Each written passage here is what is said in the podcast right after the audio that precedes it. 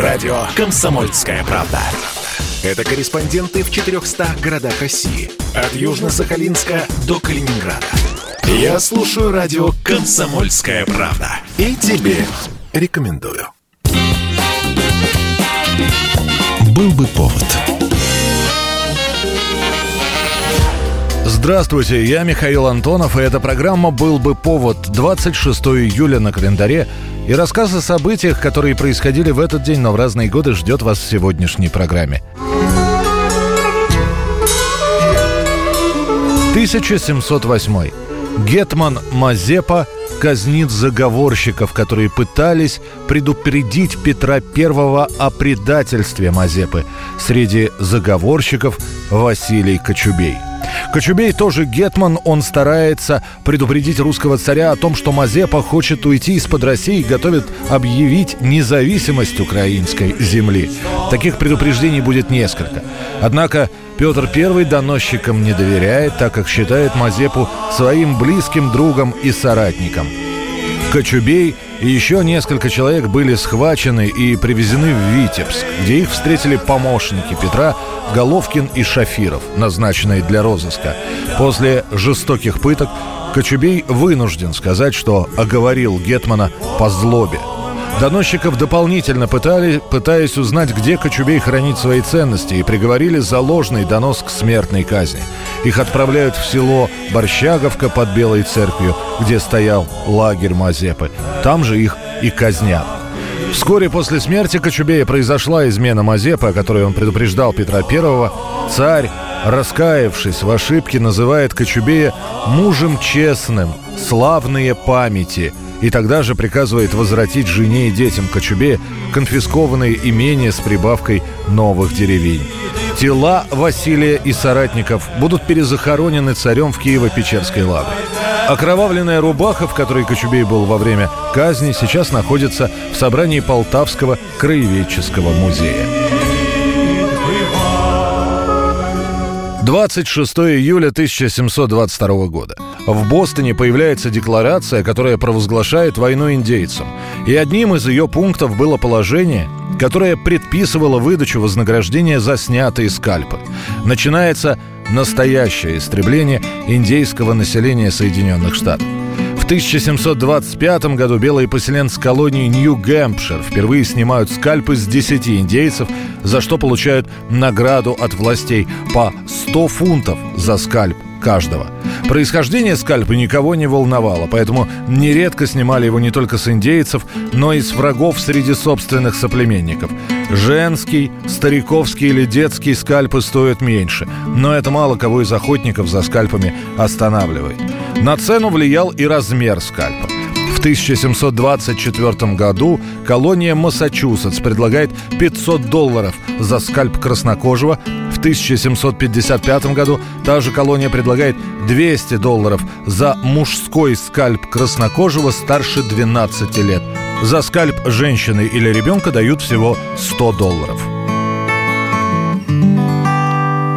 двадцать шестого июля тысяча девятьсот восьмого года министр юстиции США Чарльз Бонапарт создает безымянное агентство, спецагенты которого должны расследовать нарушения федеральных законов.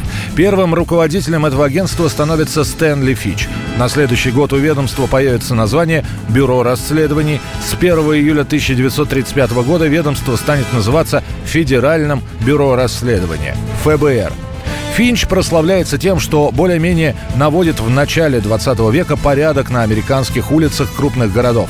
Теперь можно относительно безопасно гулять по центру города. Он берет под контроль проституцию и уличные банды.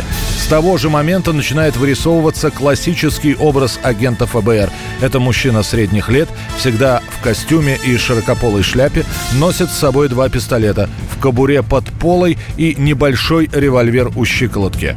Благодаря работе В работе специального агента Эдварда Этертона бюро узнает о планах проникновения мексиканской армии через калифорнийскую границу. Это в тысяча девятьсот двадцатом году.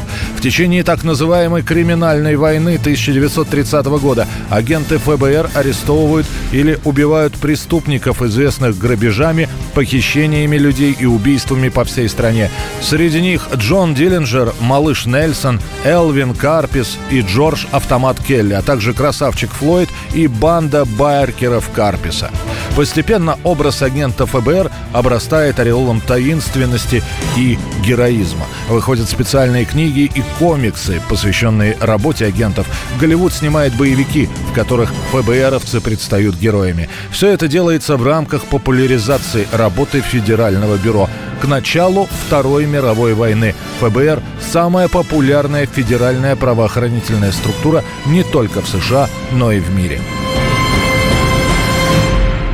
тысяча девятьсот тридцать восьмой год. Глава эн ка вэ дэ Ежов направляет Сталину список из ста тридцати командиров эр ка ка а и вэ эм эф, подлежащих расстрелу. Сталин и Молотов накладывают на документ резолюцию за расстрел всех ста тридцати восьми человек. Ежов сменил на посту наркома Генриха Ягоду, которого очень быстро расстреляют, и новая метла сразу же начинает мести так, что мало никому не показалось. Только из сотрудников госбезопасности с первого октября тысяча девятьсот тридцать шестого года по пятнадцатого августа тысяча девятьсот тридцать восьмого года арестовано две тысячи двести семьдесят три человека. Из них за контрреволюционные преступления тысяча восемьсот шестьдесят два человека. Был арестован и расстрелян даже начальник охраны Сталина Паукер. Даже самым непонятливым после этого становится ясно, что неприкасаемых теперь нет вообще. Список Ежова – это те, кто работал при Ягоде. Среди них есть и несколько близких друзей прежнего наркома. На места арестованных, а впоследствии расстрелянных, Ежов набирает новые кадры.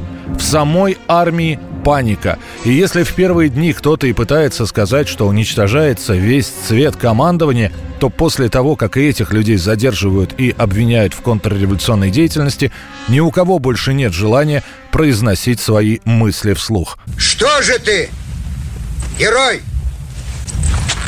не можешь? Жила тонка. Врагов революции покарать не можешь. Чистка армейских рядов в эс эс эс эр обсуждается во всем мире, в том числе и в Германии, когда во время обсуждения планируемого нападения на эс эс эс эр часть генералов пытаются убедить Гитлера, что ввязываться в войну с русскими преждевременно, ответ фюрера был следующий. восемьдесят процентов командных кадров Красной Армии уничтожены. Красная Армия обезглавлена, ослаблена как никогда. Это главный фактор моего решения. Нужно воевать, пока кадры не не выросли вновь. двадцать шестого июля тысяча девятьсот шестьдесят девятого года начинается массированная кампания по критике журнала «Новый мир», который возглавляет Твардовский. Именно в этот день журнал «Огонек» пишет: «Наше время – время острейшей идеологической борьбы. Мы еще и еще раз утверждаем, что проникновение к нам буржуазной идеологии было и остается серьезнейшей опасностью. Если против нее не бороться, это может привести к постепенной подмене пролетарского интернационализма, столь милыми сердцу некоторых критиков и литераторов, группующихся вокруг нового мира космополитическими идеями». Нападки на «Новый мир» начинаются сразу же после снятия Хрущева со всех постов. Никита Сергеевич любил этот журнал и был дружески настроен к главному редактору, к Твардовскому. Именно благодаря Александру Трифоновичу удается пробить ранее запрещенные публикации. В тысяча девятьсот шестьдесят втором году Александр Твардовский печатает роман тогда еще никому неизвестного Александра Солженицына «Один день Ивана Денисовича». Потом в «Новом мире» появятся «Раковый корпус», рассказы из Искандера и другие произведения, которые у очень многих вызывают злость и зависть. «Новый мир» ругают за очернительство, искажение истории, критику колхозного строя. Твардовский продержится под таким огнем ровно год, а после напишет заявление об уходе по собственному желанию. Вместе с главным редактором из «Нового мира» уволится примерно половина сотрудников.